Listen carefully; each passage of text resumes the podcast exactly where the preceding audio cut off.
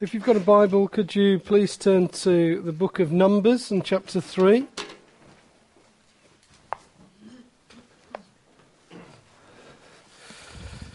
And uh, what Peter didn't know was actually that I'm going to speak on priests and priesthood. So uh, thank you, Peter. It was a bit of a shock to me because I thought you were going to nick my sermon and you don't know how close you were. Uh, but actually, for me, it's, uh, it means that it, it, uh, it helps me uh, no end.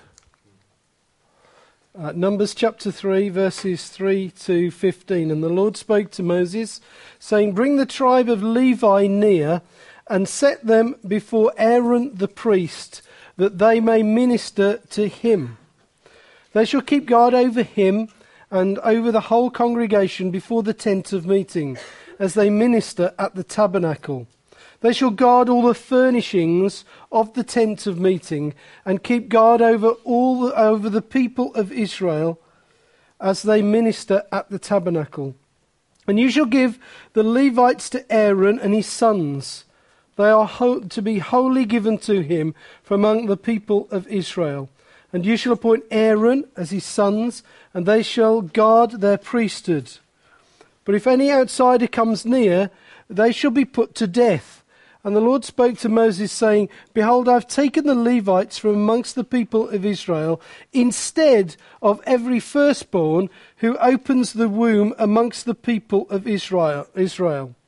The Levites shall be mine, for the firstborn are mine on the day that I struck down the firstborn in the land of Egypt, I consecrated for my own all the firstborn of Israel, both men, man and beast. They shall be mine, uh, says the Lord. If you're a visitor, we're going through um, a series on the life of Moses.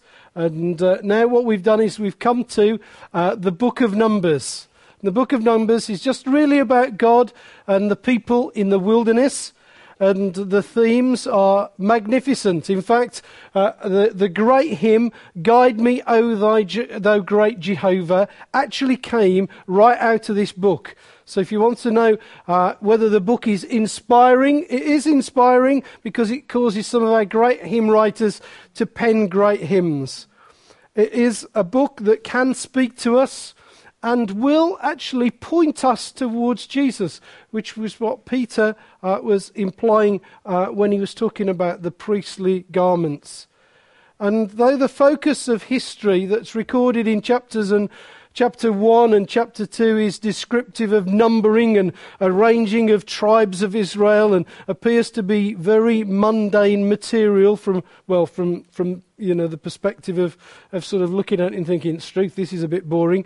Um, it, has, it is actually all about God. You think it's about numbers, but actually the book is about God.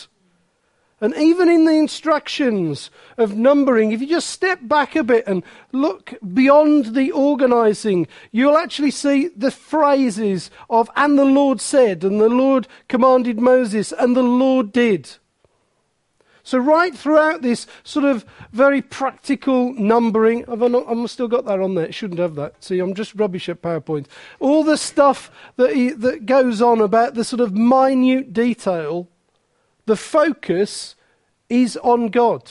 And sometimes, just sometimes, we can, we can elevate the, the minor detail and forget we're about God. And that's a good challenge for you personally. Has minor detail so become the thing that's focused in my mind? If we're going to build anything, folks, we've got to forget minor detail, we've got to do it well, but we've got to make sure that God is on the top of the minor detail, not the minor detail on top of God. But here's the thing that even in that detail, here was God speaking to his people. So even as we gather, I want to ask you, you know, do you have an excitement that God will speak to you? Is there something that's just pumping there? God's going to speak to me today. There an anticipation? the heaven, the God of heaven and earth, is going to just incline his ear towards me and communicate with me. Is that our expectation when we meet? I would like us to make it our expectation. I'd like us to have that sort of thrill. That even in the numbering, the ordering, the sorting out, that we can find our God breaking through and speaking to us. But he not only speaks, he saves. You'll find early on in those chapters 1 and 2 the description of, uh, of that, uh, that reminds them that they were a children that came out of Egypt to Mount Sinai. And uh, that's right, we must always remember that, that we are a people who have been saved. And so I, it just got to me today. I'm ever so sorry. Salvation got to me. And I just thought, oh, blow it. I'm just going to just stay there for a while. Because it just was for a second. I think Peter did it. He, got, he said, I got choked. Do you know, we need to be choked more often with the salvation that we've been given. If it doesn't affect you, it should because it is the most wonderful gift that you will ever experience. Let salvation get to you. Let the journey of out of Egypt to Mount Sinai thrill your heart again. Let it do something in you. Let it move you. So, here's the God who speaks to his people, reminds them of his he saves, but he is incredibly faithful, reliable. And you can see that he's in charge because here's the outstanding fact that 70 people from Jacob's family go down into Egypt. Just 70. Just a little bit more than we are now. They pile up. Actually, heads bowed down, being in famine, that sort of stuff, arriving into Egypt where they're going to be rescued. Here's the outstanding thing. As we speak right now in Numbers chapter 1, we're told that there are 603, 550 fighting men at the foot of Mount Sinai. 70 to 603,000 by the grace of God. What can God do with us? He can turn us into half a million fighting men for Him. That's the God that I want to follow and be with. 70 of the worst. Heads down, famine. Oh no, we've got to go and beg in this foreign land. They become over half a million crack fighting men for this nation. I believe that's our destiny, folks. I believe that's what we've been called to. I believe that there is something of that tenor we need to get into our blood. God once said to Abram, Believe me, Abram, because I will make your descendants more numerous than the sand in the desert, more numerous in the stars in the sky. And here is Moses looking out on a people and seeing 603 fighting men. And he's saying, This fills me with faith. This fills me with something. Because this was, I, I'm standing in a fulfillment of a promise. That must have made the hairs on the back of his neck stand up as he remembered that promise and he stood there and th- think, I'm looking at what? 600? No, part of it. Part of it. Because we will become the fulfillment of that. Because the glory of it is that the, around the world a multitude of people who call on the same God as Abraham through Jesus. A number that no man can number. That's what the Bible says. No man can number will stand before the throne of God. He said to Abraham, I will bless you and multiply you exceedingly. It's quite strange, isn't it? Could you just define exceedingly? No man can number. You know, when I look at that, I think, if this is the God who saves, if this is the God that does this, I can rely on him to do this in Wales. Yeah. This is not a problem, is it? You know, 70 people and a desert experience and captivity in Egypt. And, and no, I could, we can believe him for great acts of salvation. And if you look at it, when you look at all these different things, he's the one who's in charge here. He's the one who's giving the instructions. And they're just saying, okay, we'll follow it. It's just really quite. If we obey what he says, we get blessed. You know, sometimes you think it's, you know, we've got the most simple and yet hardest thing that we have to do as Christians because the simple thing, the simple thing is obey it and you're blessed. Don't obey it and you struggle. Mm. Which one do you think then? And yet it's a toughie, isn't it? And yet it is so simple. I'm saved by grace. I get my blessing if I obey it. So here it is. Come on, guys. Just obey it. Be blessed. Don't, don't not obey. But if you look at it, what we find also is that he is present with them, but his presence is extremely pure and holy. He dwells right in the middle of the people. The tabernacle is situated smack in the, in the, in the middle of the camp of Israel. When the children move, where's God? He's in the middle of them, but he's on the move in a tent with them. He's right there. We need to know that. When we move, God's with us. When we're what we're doing, God's with us. Keep it in mind. But what sort of God have you got in mind? You know, sometimes it's sort of, you know, I'm just moving arm in arm with my mate. And just moving on with, you know, that sort of stuff. And it's great to know the familiar side of, of God. Great to know that He's your friend. He's a friend of sinners. He's, a, he's, he's, he's come and stood with you. He's called you into His family and said, Come on, my son. But actually, if you looked at this and you looked at the picture of the tabernacle, I think they say there's about a thousand yards between the, the, the, uh, the, the place, the tent, and the people. A thousand yards. Well, there's practical sides for that. The reason is that when you've got two million people on the move, you need big spaces. Because big spaces in tented people, they go to the loo an awful lot, apparently. Apparently, you might have done that this morning, but you don't have to go into the details. But can you imagine if you just uh, two, two million people moving by tent? Can you imagine what you would do with all that stuff? So you need big gaps, okay? Let's just put, we're just going to be honest together, okay? Need big gaps. And also, you don't want the most holy place, do you, to be polluted by you lot. So we need a thousand yards, okay? Because you're not going to ruin and make this, the, the most holy place the smelliest place. So we need a thousand yards. That's just the practical side of it. And also, when you get in your tent and you do your cooking and all that sort of stuff, what do you do with your rubbish? Well, we just heave it out the tent, don't we? You know, we just sort of like London in the middle, you know, out the window, that sort of stuff. So you need big gaps. But because we wanted the tabernacle to be, uh, or the, and the tent to be the, the most holy place, there was a good gap of a thousand meters. So it didn't smell and there was no rubbish. But also, there was another reason for that. It was that they wanted, that Moses wanted you to know, and God wanted to you to know, that this actually was a holy place, and God was a holy God. That's why when you read this, you read that it said that, uh, that actually if somebody got into that, the wrong people got into that, they would die. They would die. So yes, he's near. Yes, he's yes, he's holy.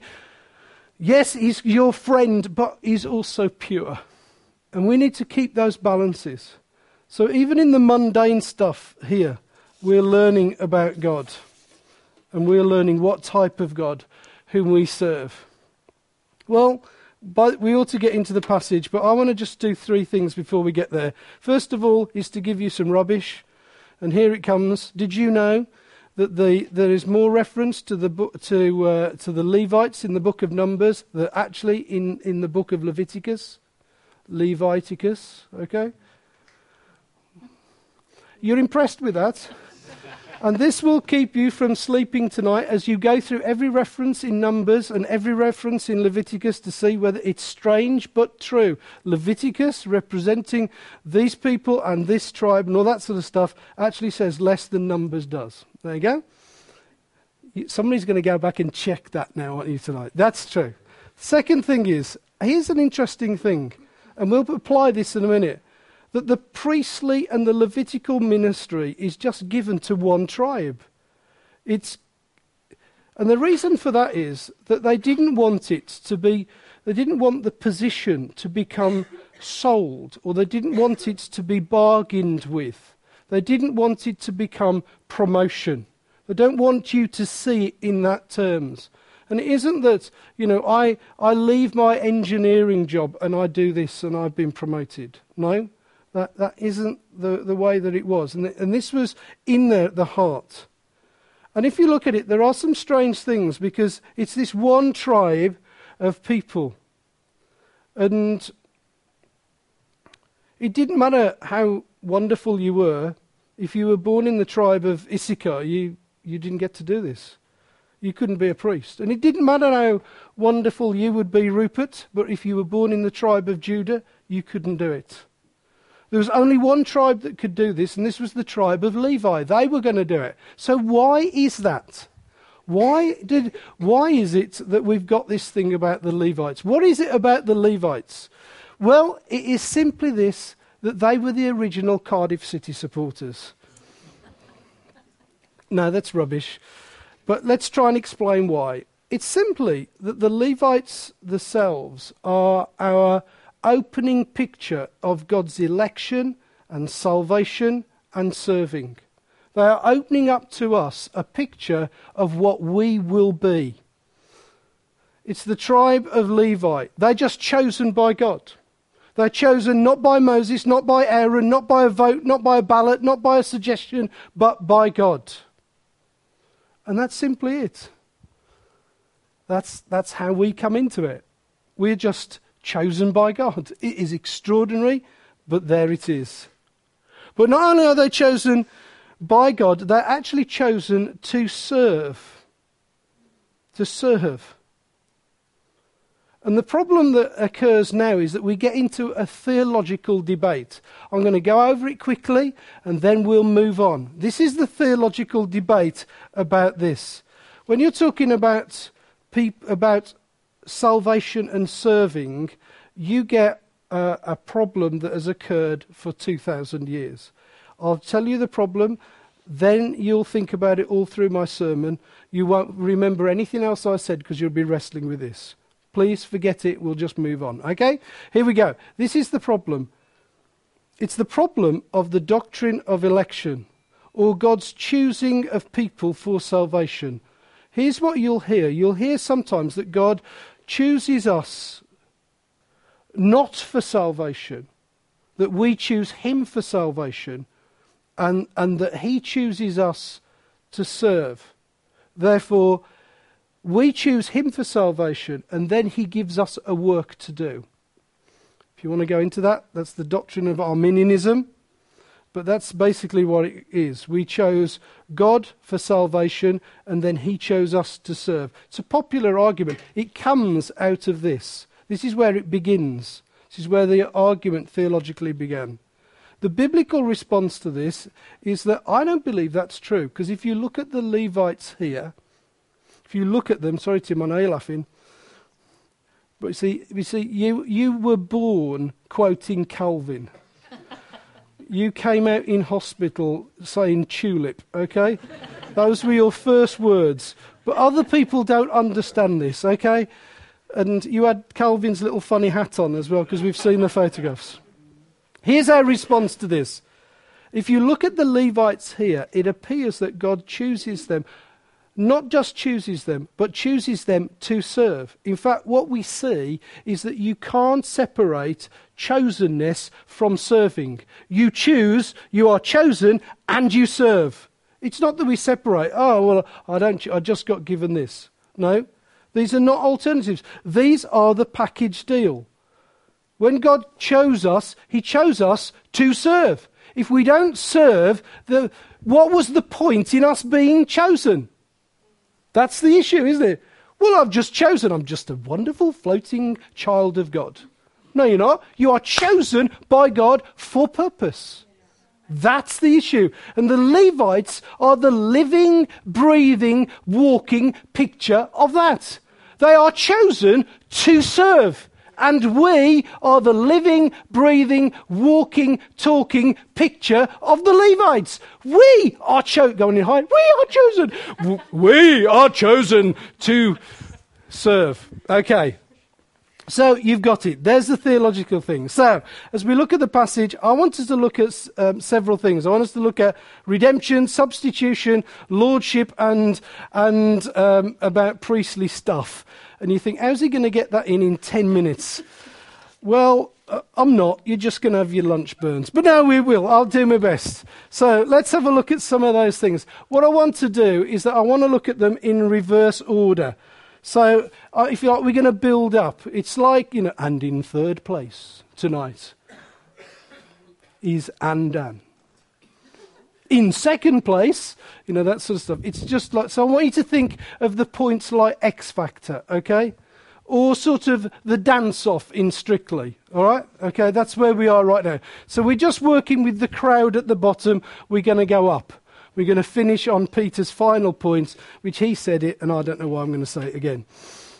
Because he said it much better than I. So, okay, God's lordship or ownership of his people. What is stressed there in the second half of verse 12 is who do the Levites belong to? And what you can see is that they belong to the Lord. Verse 12 The Levites shall be mine. Now, we see in the passage that God talks and says, Look, they've been given to Abraham, and they, they're sort of like the assistant ministers. They're in the team, but they're not leading the team. He's doing that. Yes, we can see all of that. But ultimately, they belong to the Lord. That's who they belong to. The whole shooting match, they were born, they were chosen to belong to the Lord. That was the thing that's uh, behind it. And this is a biblical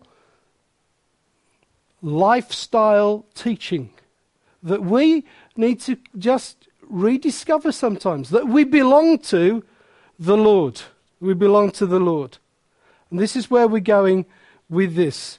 The Levites uniquely belong to him. We uniquely belong to him. Of course, that's just it's not just the Levites, because if you look at the whole people of Israel itself, you see that they, they all belong to God.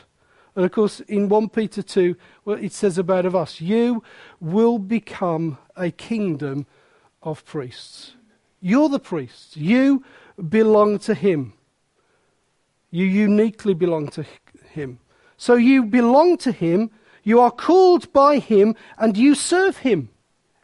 Simple, isn't it? There it is again. And you see that even in Jesus. When he's describing this, he, he says this in John um, chapter 11 It is my meat to do the will of him who sent me. When I was little, I used to think that verse was rather strange. Because I used to think it referred to sort of chicken or, or but he can't refer to pork, can it? Because this was Jesus. but I used to think, is I, I used to think, you know, if if it's my, I, I get a chicken if I do, well, you know, that's that's my thing. So you've never belonged to strict Baptist churches, so you just think these things. It's just the way that it is, and and it was literally this that what happened for him was this: is that there was a discovery for him, and he's explaining this that it is an incredible thing to know that you are owned by your father because you say, I am chosen. I'm here to serve. I am yours. And the meat thing, it's become my feast. I live on the fact that I want to serve you, that I am yours. It's the thing that thrills me. It's the thing that I want to get right. It's the thing that, that I, I want to be able to do much, much better. That my whole life, my feast, as it were, is concentrating on this one thing that actually I'm owned by Him. I, I live for that. What does that mean? It meant that what Jesus was doing here when he's explaining this, he's saying, every decision that I make, every thought that I have, every hour in the day, everything that I'm moving towards, what happened yesterday and what happens tomorrow and what will happen in my life is basically concentrated on this one feast, and this one feast is that I'm owned by him. And do you know, if that doesn't stick in the center, it, it becomes a tension. Well, I, you know, now I'm owned by these thoughts. But then, then God says, hold on, you're owned by me. And there's a tension, there's a passion. Well, I can't do that. Why can't you do that? Because, because I'm owned by God. Well, actually, I know I'm owned by, but that's Tuesday and Wednesday and Thursday. But actually, on Friday, and you see this tension occurred. And sometimes we have to come to it and we have to say, no, Lord, I am owned by you. Therefore, I'm yours. You can do with me whatever you choose to do. Here's a good strict Baptist thing. I was brought up on a hymn.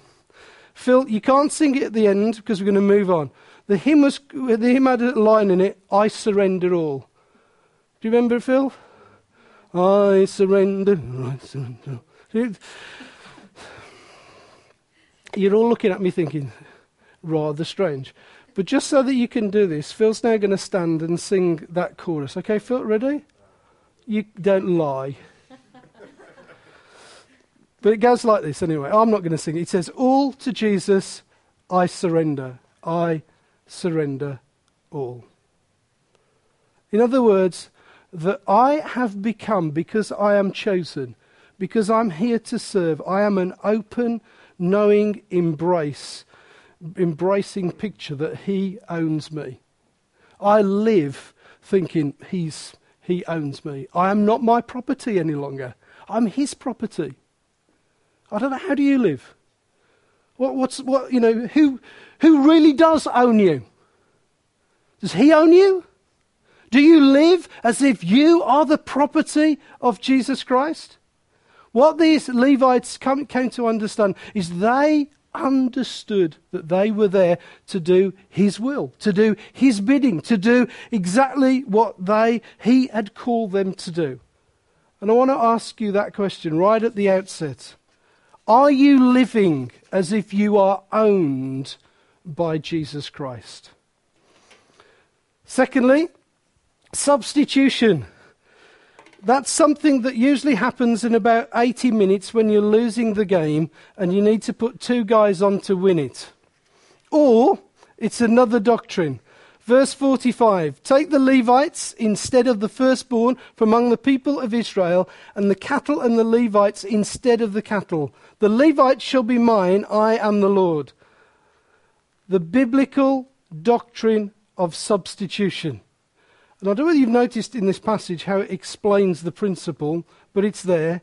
Every time a father of a firstborn went near the tabernacle and went to the tabernacle to offer sacrifice, every time he would have been reminded of this when he saw the Levites there and he saw the priests there serving the Lord, doing their different bits that they needed to, to do, he would stop and think if this Levite was not there, if this priest wasn't there, that would have been my firstborn son.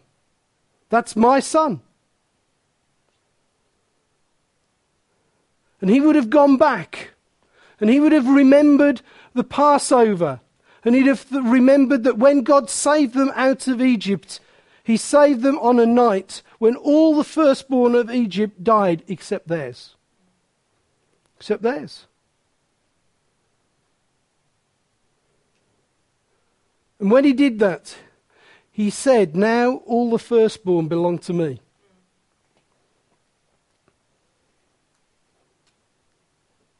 They belong to God.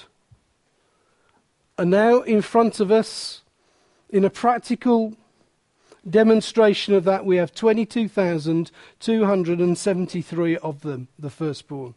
Verse 43.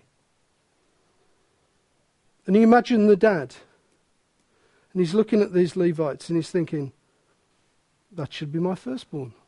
It's him. He is taking the place of what my firstborn should be. It is a picture of substitution. The trouble was that the picture was all around them. And it was pointing them to something much greater. Because the principle of substitution was in their homes, it was in their ceremonies, it was everything about them. You think about this. That every time there was a sacrificial ceremony, when they took an animal and they laid their hands on the animal, they took the hands off the animal and the animal was slaughtered. It wasn't because the animal had sinned. The animal had done nothing, sorry. The animal had done nothing. What had the animal done? The animal just happened to bleat or moo or whatever it did at the time, or, or coo, whatever it did. Poor thing. But every time that this sort of thing happened, and a throat was slit and, and, and, all the goriness that we think, that what they would have done is that they would have thought, this is in my place. The whole picture of substitution was around them. When they got the little dove, whether they got the little lamb, whether they were in front of the, the, the Levites, everywhere they went in regard to their society, they would see this, that something was replacing them. Something was replacing them. Them in the place of the animal, them in the place of the firstborn, he in place of me. That was how they lived. He in place of me. As they wandered through that, he was just reminded time and time again. Because of the way that we have dishonored God and belittled His glory, there hangs over every one of us a curse a righteous and just sentence of condemnation. And what Jesus did was that he took the curse and the condemnation upon himself and it became the substitution for my sin. And as they went through the desert with the animals and the Passover and now the Levites, they were reminded that one day there would be an incredible demonstration of substitution. And it wouldn't just be for one people winding their way through a desert. It would be for all the peoples on the earth. And it would be one man that would sacrifice absolutely everything for the whole of nation, all the way through history. And not just that one animal after another after another, and another firstborn after another firstborn. But it would be one man who would do it for all. 1 Peter 3, verse 10 says this Christ died for sins once for all, the righteous for the unrighteous, that he might bring us to God. That he might stand in my place. 2 Corinthians 5, verse 21 For our sake, God made him to be sin who knew so no sin. We get worried. Poor dove. Poor dove. What's the dove done? What had Jesus done? He had done nothing. He was spotless, pure, righteous, and yet he had to bear my sin, my sin upon him, so that in him I might become the righteousness of God. That is balmy. It is outstanding. Galatians 3:13. Christ redeemed us what from the curse of law? What happened? He became the curse for us. He was our substitute. So the way Jesus saves us from our sin is by becoming our substitute. He bore the, cor- the curse so that I wouldn't have to bear it. He bore the sin so that I wouldn't have to bear it. He stood in our place. Isaiah 53. God laid on him the iniquity of all, all who believe. All. All.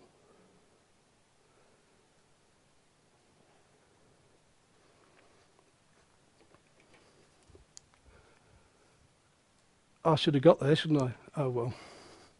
The provision for redemption. For the firstborn are mine, and on that day I struck down all the firstborn in the land of Egypt. I consecrated them for my own firstborn in Israel, both man and beast. They shall be mine, said the Lord. And then, again in verse 46, the ransom of uh, 273 of the firstborn sons of Israel, who are in excess beyond the Levites, you shall take five shekels. There's a principle that is beginning to open up here of ransom redemption, of buying back. I've, we've accepted that there was a substitute. But now we are being asked to consider not was there a substitute, but there was more than just a substitute. That there was going to be, have to be a price to pay for the substitute. And here, the Levites and the firstborns and, and all that sort of stuff, we see it quite clearly because the price is just five shekels. We can do a deal, room, you know. What, what can we sort, how can we sort this? I know, five shekels. That'll do, five shekels.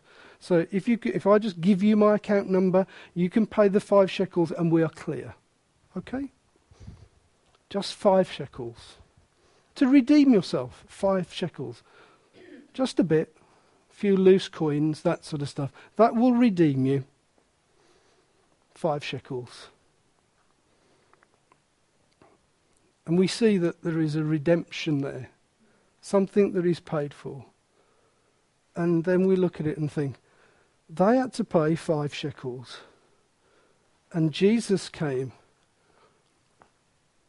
and paid all that I owe for me. All that I owe for me. You know, even before and, and behind history, there's a father who loved, and a father who sent, and a father who gave, and a father who did not spare, and a father that was going to give his son at a cost so that I might be saved. The cost of redemption. What would you consider to be the cost of your redemption? Five shekels? Six? Ten? How about if I went to Angie and Andy's right now and said to Andy and Angie, You've just had Miriam, or even Hannah and Jonathan who've just had Naomi, and said to them, I just need to redeem a bunch of people. And I need a price for it. And these, these are the bunch here. They're in the address list at Gateway Church Wrexham. And what I need to do that is that I need to take your newly born baby, Miriam, the baby that I held in my arms this week with not a cry. And it's unusual when, you know, looking at me, I make anybody cry. But it's just this, this, this big. Please would you give me your baby? so that I can murder it, so that you can live. Can you imagine the reception that I would be given at the Rumsey family home with that appeal? But it's not just for a 50 people. This is for all history. And now, can I take you to the throne room of heaven itself? where the Holy Spirit and the Son and God the Father are thinking, how can we redeem a people throughout history? And together they make one decision. And they say, Your life will do it. If you were the Father, how would you bear that? For the Son of Man came also also came not to be served but to serve and to give his life as a ransom for many. 1 Peter 1 verse 18 and 19. You know that you were ransomed from the futile ways inherited from your fathers, not with imperishable things such as silver and gold, but with precious blood of Christ, like that of a lamb, without blemish or spot. 1 Corinthians 6, verse 19. You are not your own. You were bought with an extraordinary costly price. So glorify God in your body. Revelation 5, verse 9. You were slain, and by your blood you ransomed people for God from every tribe and tongue and people and nation. So, the way to understand the death of Christ is to see that we have been given our life not only by substitution, but by a price. But the question is, theologically speaking, now, Tim, we're back to Calvin now. Who paid the price? Okay, so just sit up for a minute. You can sleep again in a bit while. Okay, this is just for you, Tim. Who paid the price? This is another theological debate because some people believe that Satan had to be paid a price and some people believe that God. This is the theological debate. We move on to the final in a minute, so I'll just be short with this one. So, I think it's contrary to God's sovereignty to think that, that God would have to meet the demands of a rat bag, do? And contrary to, to his holiness to think that he would have to deal with a dirty rat bag to pay his price. I don't think he should communicate. It's like sort of, I know that we can't get this into our own mind. It's like the issue of dealing with terrorists, isn't it, really? I'll, I'll meet your terms.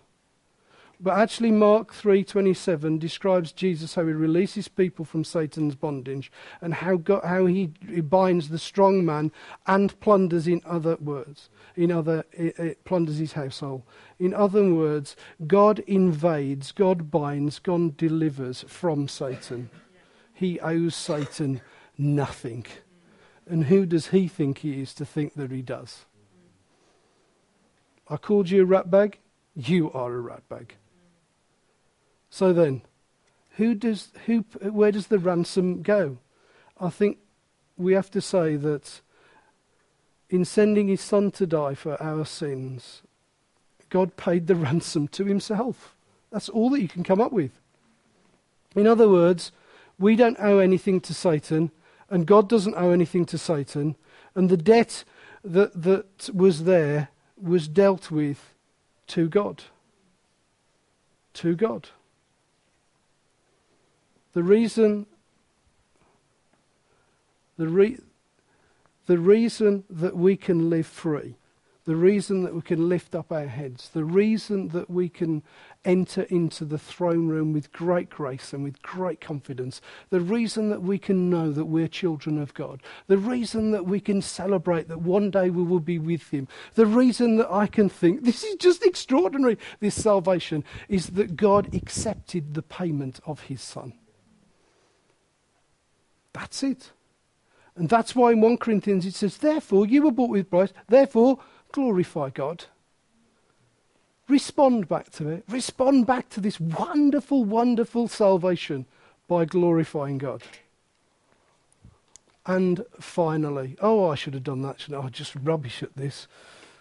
I've got it down here when to press it, but I never press it. Finally, the priesthood of all believers. Hebrews 7, verse 26 and 27. This is our final point, and we'll do it on that. For it was fitting indeed that we should have such a high priest, holy, innocent, unstained, separate from sinners, and exalted above the heavens. He has no need, like those high priests, to offer sacrifices daily first for his own sins and then for the th- those of people, since he did this once and for all when he offered himself.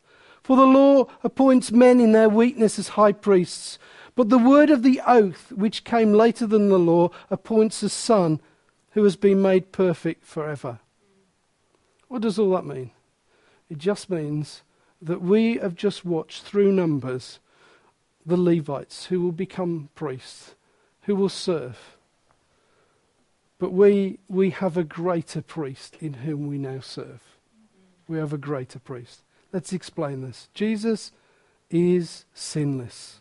It says there, we have a priest, holy, innocent, undefiled, separated, uh, separated from sinners, exalted above the heaven. No other priest could say that. The guys that we were looking at in Numbers, they could not ever say that. They were all sinful, like you and me, and yet they ministered before the Lord, not Jesus. He was tempted in every way, but he didn't give in. He was sinless. He didn't have to offer sacrifices for himself. No. He offered himself as a sacrifice. He does not need daily, like those high priests, to offer up sacrifices for his own sins and then for the sins of people. No, he doesn't have to do that. Why? Because he died once for all. The cross was a demonstration that just once for all, he offered up himself. The sacrifice of himself. The, the Greek word is an incredible word. Uh, it is epap, e, e fapax. E fapax. Once for all. What does that mean? It means the effect that it, may, that it has is to make Jesus the centre of history once for all.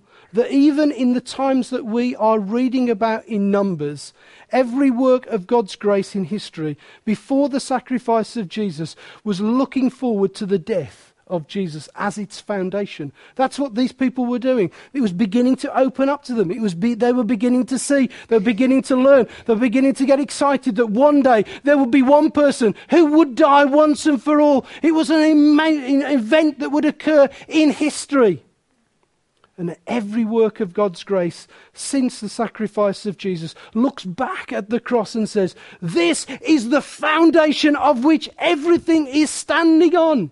So even before history, they were looking forward and saying, This is it! And we're standing there, there they are, over here, the guys in, in numbers, they're going, that's it. It's over there. That's the point in history. That will make the difference. I can see just beginning to pick, and we're backing over here like this, and we're going, 2,000 years. That was the thing. That was the incredible thing. It was that cross. And together, the noise comes from the, from history one way and into history the other, and it accumulates this one central point in history. Jesus died once and for all. Amen. And I'm knackered. It says here that all the priests did it in their weaknesses. But Jesus had the strength to do the job. They ministered in weakness. Oh, stink, got up late. What about the sacrifice? Get your gear on, just do the sacrificial stuff, get all made it into the presence of God. Oh, didn't get it quite right this morning. Had a row with so and so on the way. The, the, Israelites had tipped the sewerage in the thousand guards. There, seven people died. They shouldn't have gone over oh, that. What happened to Jesus? No. He got the strength to do the job. Just think how many times they cocked it up. Time after time after time. Oh, I didn't get the robe on quite right. The names are supposed to be on my shoulders. They're down by me bum and all that sort of stuff, you know. And what did Jesus do? He had got the strength to say on the cross, It is finished. They couldn't even get dressed properly. He could declare, It is finished. You know, sometimes I've got both my children here, so I've got to be careful. this was written before I knew this. Actually, I did know that, but I didn't comprehend this. You know, sometimes uh, as you get older, your children begin to consider that that mom and dad won't live to take care of them. And sometimes as mum and dad, we look and we think, I don't want to leave them because who will take care of them? And it is a, an incredible thought that sometimes just overwhelms both parties. They just expect that mum and dad will be there. And I expect that I will be. Well, not mum, I expect I'll be dad. But the priesthood of Jesus the one who prays for us, the one who is sympathetic with us, the one who is there day and night, the one who never slumbers, will be able to break through decades, centuries, millennium, if it is required, because he is a priest forever. Forever. And I can look to that and I can think, he is there forever. So even in this uncertainty, it can bring me certainty. So when you look to numbers, I believe numbers can be extraordinarily exciting because it shows us the gospel. It shows us God's lordship. Shows us God's substitution. It shows us the redemption. And it shows us more than that a great high priest who died once and for all. Amen.